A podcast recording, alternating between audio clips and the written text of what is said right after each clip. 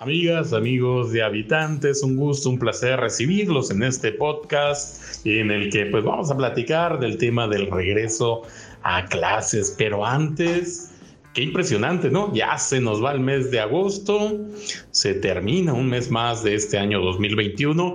Yo todavía siento que estoy viviendo en el año 2020 y resulta que ya en, unos cuantos meses más vamos a estar en el 2022. Bueno, qué, qué impresionante, ¿no? Esta situación, lo que nos ha llevado la pandemia. Y bueno, pues así es que ya se nos está yendo este año 2021 y prácticamente ni lo sentimos. Y bueno, y es que en medio de toda esta situación de la pandemia del coronavirus está el tema del regreso a clases y es el tema que vamos a platicar el día de hoy. Hay mucho que analizar, mucho que comentar, pero antes que nada le quiero dar la bienvenida a mi amiga habitante. ¿Qué tal amiga? ¿Cómo estás? Hola, ¿qué tal amigo? Muy bien y justo me pasa igual que a ti, que rápido se pasa el tiempo, no puedo creer que ya estamos pues a finales de agosto, ¿no? Inicios de septiembre, ¿en qué momento, no? ¿En qué momento nos íbamos a imaginar llevar tantos meses ya de pandemia? Wow, qué, qué impresión. De verdad que un apapacho y un abrazo a todos los habitantes porque lo hemos logrado llegar hasta acá con salud, con sus altas, con sus bajas, con momentos difíciles, con momentos también pues muy emblemáticos, ¿no? Históricos, históricos verdaderamente. Y un gustazo saludarte, amigo, y muy contenta de tocar el tema que vamos a tocar el día de hoy, que es pues de la educación, ¿no? Del regreso a clases. Este regreso a clases que está haciendo no tan polémico porque pues qué peligro, ¿no? Qué peligro que con una sociedad que no está al 100% vacunada y que no está al 100% con ni siquiera a veces ni con primera dosis, pues el regreso a clases, ¿no? Sobre todo con esta variante Delta que, que se ha pues comprobado, ¿no? Que pega mucho más a los menores de edad. Sí, fíjate, y esto que tú dices es muy importante. La verdad es que hay que agradecer a Dios, hay que estar felices de que estamos aquí, de que hemos sobrevivido hasta el momento a esta pandemia. Todos los que estamos aquí somos verdaderos guerreros que hemos luchado con todo para poder salir adelante y yo creo que hay que felicitarnos por este esfuerzo porque aquí estamos, hay que seguir adelante, no bajar la guardia. Y bueno, ahorita que comentas tú el tema de que pues es una sociedad que no está lista, ¿no? no está lista para este tema del regreso a clases. Fíjate que algo que para mí es así, fue como que muy revelador de todo esto, es que apenas esta semana me tocó la segunda dosis de la vacuna y junto a mí estaba una enfermera recibiendo la segunda dosis, pero la estaba recibiendo por la edad, no porque fuera enfermera, es decir, no la vacunaron cuando, era, cuando estaba pues como un personal de salud que tenía que haber sido de los prioritarios, ¿no? Y si ni siquiera el personal de salud ha, terminado o apenas están terminando de vacunarlo en muchos casos, porque nosotros sabemos que hay muchos médicos y enfermeras del sector privado que le negaron la vacuna en su momento y tuvieron que esperar a que por edad les tocara. Es, imagínate ahora en el sector educativo, ¿no? Eh, desde luego que van a faltar muchísimas personas de ser vacunadas. Si en el sector salud todavía faltan, en el sector educativo ya me imagino la cantidad de gente. Y eso no es todo, pues sabemos que no hay vacunas, al menos en México nos están aplicando las vacunas para los niños y esto pues nos habla de que el riesgo es enorme, ¿no? El riesgo del regreso a clases en esta situación es muy, muy grave. Yo no había visto, la verdad, un gobierno que se desinteresara tanto de su población, que los manden a prácticamente al riesgo de contagio masivo en las escuelas. Es algo impactante. Leía yo un artículo que publica El País, el eh, periódico El País, que califica este como el retorno a, a clases más complicado en la historia de México y creo que tienen razón, ¿eh? porque hace 17 meses que México cerró las aulas eh, para frenar los contagios y aunque ciertos estados han ido abriendo algunos planteles, han tenido que regresar al cierre, pues porque evidentemente no se puede regresar a clases cuando está la pandemia tan fuerte, cuando vemos números tan altos de muertes día tras día. Hace unos días vi una cifra de más de 900 muertos, ayer vi una de 800 muertos. No se puede, no se puede exponer así a la gente, no se puede exponer así a los niños. Sabemos que pues los niños por su natural eh, forma de jugar, de relacionarse, no van a traer el cubrebocas puesto todo el día, no van a guardar siempre la sana distancia. El riesgo de contagios masivos en las escuelas es altísimo y que de estas escuelas pasen a los hogares que de alguna forma se habían salvado del contagio llevarlos ahora al, como se dice cruelmente, al matadero es algo inconcebible, es algo que mucha gente no entiende. Y, e incluso yo veía estas publicaciones como la del país que señalan que aunque hay dudas todavía sobre las encuestas que se han presentado, lo que sí es cierto es que los medios de comunicación, las que han realizado, más del 60% de los padres de familia no están de acuerdo con el regreso a clases. Ven muy peligroso regresar en este momento, ¿no? Así es, así es. Justamente pues los espacios masivos donde más podría haber contagios pues es en una escuela, ¿no? Creo que es el escenario perfecto para una catástrofe, porque como lo dices tú, pues los niños no, no miden, ¿no? No miden la distancia, es complicado eh, que respeten pues las normas, eh, tanto de la distancia como de la sanidad, ¿no? O sea, de que se laven las manos, que no compartan lápices, que moderen sus juegos, es verdaderamente complicado y pues ahora con la variante que está atacando a niños, pues se vuelve todavía más peligroso, ¿no? Y como pues inaudito, ¿no? Que, que regresen a clase cuando ya el virus los expone a ellos también. Porque ahorita con esta variante más otras mutaciones que pudiera tener el virus se va haciendo más fuerte y con una población poco vacunada, pues el panorama no pinta para nada favorecedor, ¿no? Y como dices tú, si el personal de salud aún no ha sido vacunado al 100%, Imagínense los maestros, ¿no? Todavía más complicado. Digo, yo entiendo, ¿no? Que los niños también eh, extrañan la escuela, extrañan convivir con sus compañeros, que los padres también tienen que trabajar y que esto se ha vuelto una situación muy complicada para las familias en las cuales ambos padres trabajan y no hay alguien que pueda eh, cuidar a los niños, ¿no? Que pueda estar con ellos y que también les pueda dar la educación de calidad que se merecen. Sabemos que en casa a veces los niños pues también no, vaya, es difícil, ¿no? Como establecer una, una obediencia, una disciplina, eh, pues desde casa, ¿no? A veces se complica más las técnicas de estudio, los niños se cansan de ver la pantalla.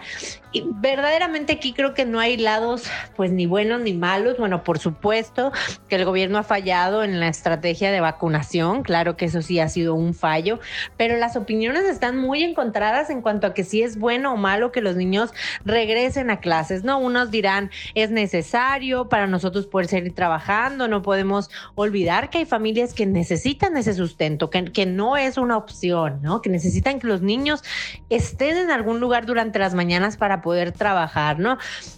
Otros padres dirán también que ellos también ven a sus hijos retraídos, tristes, que les hace falta convivir, salir y cada familia tomará pues la mejor decisión que pueda, ¿no? En las escuelas privadas pues está dando la opción de un sistema híbrido, o sistema en línea y cada familia pues decidirá, pero verdaderamente que estamos ante un suceso que va a ser, que puede tener graves consecuencias, ¿no? Tanto no sabemos qué vaya a pasar y bueno, esta incertidumbre pues da bastante nervios, ¿no? Fíjate que en este tema de la pandemia, yo lo que he visto es que aquello que ya ha salido mal en otros países, que de alguna forma van adelante en el tema de las olas de la pandemia, es decir, a los que les llegó primero el COVID que a nosotros, lo que ha salido mal allá, luego sale mal aquí también. Y a veces hasta más mal, porque nuestro sistema de salud es mucho, muy limitado, muy por debajo del de Estados Unidos y el de Inglaterra y el de cualquier otro país de Europa. Y en este tema, si tú ves lo que ya le pasó a Estados Unidos con el tema del regreso a clases, con el, tema de la tercera ola, que esta tercera ola le pega más a los niños, que es, lo, es lo más terrible, que estemos mandando a los niños a las clases en la ola que le pega a los niños, no los mandamos en la ola que le pegaba a los adultos, los estamos mandando en la ola que, que los va a afectar más a ellos.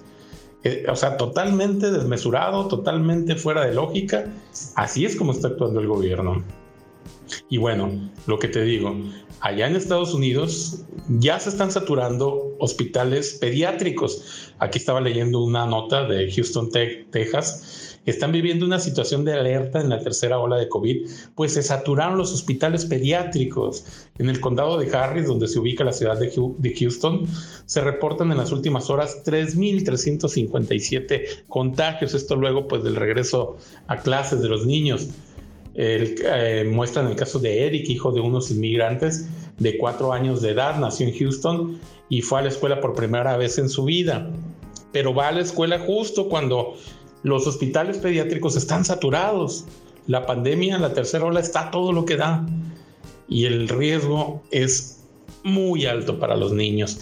Y es lo que digo, pues, el número de casos de COVID en niños en el estado de Texas ha aumentado de forma dramática.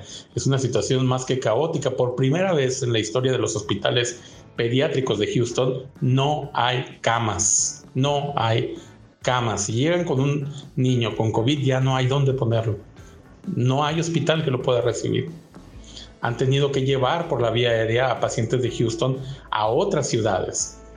Y lo que indican los doctores es que pues ya son muchos, muchos días y semanas en que estos doctores y estas enfermeras han estado luchando ininterrumpidamente contra el COVID como para que ahora les manden una oleada de niños y de adultos enfermos y que ya todo esté saturado. O sea, es una condición en donde están llevando al extremo, al límite a los médicos y a las enfermeras mucho ojo, la verdad. Es muy grave esto que está a punto de ocurrir en México este 30 de agosto al volver a clases millones de niños en todo el país. Ya están los hospitales en muchos estados a punto de estar al límite, a punto de no tener una sola cama más y les estamos mandando el caldo de cultivo para que esto sea aún peor. ¿Tiene alguna lógica esto? Yo creo que hay que escuchar a los profesionales de la medicina de la ciencia que no están en el gobierno, porque los que están en el gobierno pues van a decir lo que su superior les diga, ¿no? Los que son independientes, los que están en organizaciones internacionalmente reconocidas, hay que escucharlos a ellos y ver que estamos a punto de cometer uno de los más graves errores en la historia de nuestro país. ¿no? Claro, claro, totalmente. Como dices tú, creo que es no solamente es prudente, sino también es sabio y necesario, ¿no? Que veamos los ejemplos de otros países que ya, como dices tú, ya han implementado estas medidas que van un poco adelante de nosotros en cuanto a, a la evolución del COVID, ¿no? Y que justamente pues la voz de la experiencia, ¿no? Y que sobre todo ellos con estas estructuras tan grandes de salud que tienen, igual de, cualquier forma se les ha salido de las manos, pues ¿qué podemos esperar nosotros, ¿no? Que nuestro sistema de salud ya de por sí desde antes del COVID ya era problemático, ya estaba colapsado, y estaba saturado, pues ahora todavía más, ¿no? Y justo como dices tú, qué, qué tristeza, ¿no? Qué crueldad mandar a los niños cuando ellos son los que pueden salir contagiados, ¿no? Que, que qué feo, qué crueldad, porque pues un niño no siempre va a tener la facultad de decidir por él mismo, ¿no? De decir, no voy, me cuido, me quedo en mi casa, pues los niños dependen, ¿no? De las decisiones de los padres, de sus superiores, de las leyes, de lo que diga el gobierno. Entonces, es muy triste que los pongamos así, a la merced del virus, exponiéndolos, porque yo entiendo, ¿no? Entiendo que es complicado, que entiendo que estábamos acostumbrados a un modo de vida en el cual, pues, ir a la escuela era lo normal, ¿no? Y ahorita lo que está sucediendo es completamente anormal para todos, es algo desconocido, es algo que nos estresa, es algo que nos tiene pues a todos desconcentrados, desconcernados, ¿no? O sea, un poco pues tensos, pero yo creo que la situación se puede poner peor, ¿no? Como dices tú, ya lo vimos, ya está sucediendo en lugares donde ya empezó, donde se adelantó este, este ingreso a clases, pues ¿qué podemos esperar nosotros de acá, ¿no?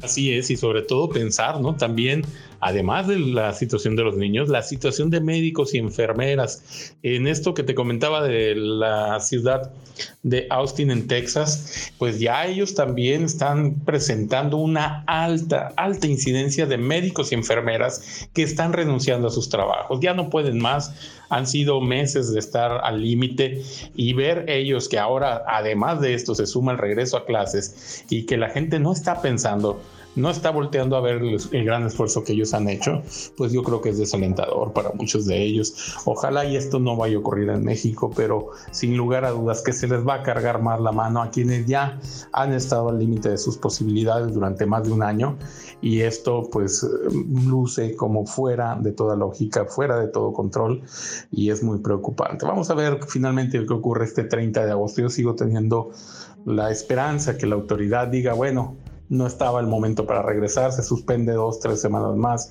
el regreso a clases hasta que baje, ¿no? Este pico de la pandemia, porque pues es ilógico, es ilógico regresar a las aulas, llevar a tantos miles y millones de estudiantes a una situación en la que su riesgo de contagio sea altísimo. Vamos a ver finalmente qué ocurre. Yo creo que pues eso sí, todos debemos de tener muchas, muchas precauciones, porque aunque tu hijo no vaya a clases, aunque tú digas, bueno, yo tomo la decisión de que no vaya a clases, el solo hecho de que ya haya tantas personas que sí estén yendo a las escuelas, esto va a aumentar el riesgo de contagio ante la mínima situación donde tú tengas que ir a, un banco, a un súper, a algo que sí sea elemental, ¿no? Para tu subsistencia o al mismo trabajo, sí va a aumentar drásticamente si se da este regreso a clases en pico de pandemia. No es nada más la salud de los que serían expuestos en los salones, es la salud de todos la que se pone en riesgo al regresar estos millones de niños a las escuelas. Completamente de acuerdo, compañero, completamente de acuerdo que es un riesgo que desafortunadamente no está en la infraestructura ni en las manos de nuestro país, pues el poder lidiar con las consecuencias, ¿no? Consecuencias que sí sabemos que aún son prematuras imaginárselas, aún no son definidas, aún son inciertas, pero verdaderamente es ponernos en un grave riesgo y es eh, estar en, en ese punto tan peligroso en que las consecuencias pueden ser incluso peores de las que imaginamos, ¿no? Si nosotros ya imaginamos un escenario pues bastante feo, bastante negativo y bastante terrible, pues también al no ser consecuencias, al ser algo que no hemos vivido, puede ser incluso todavía más catastrófico de lo pensado.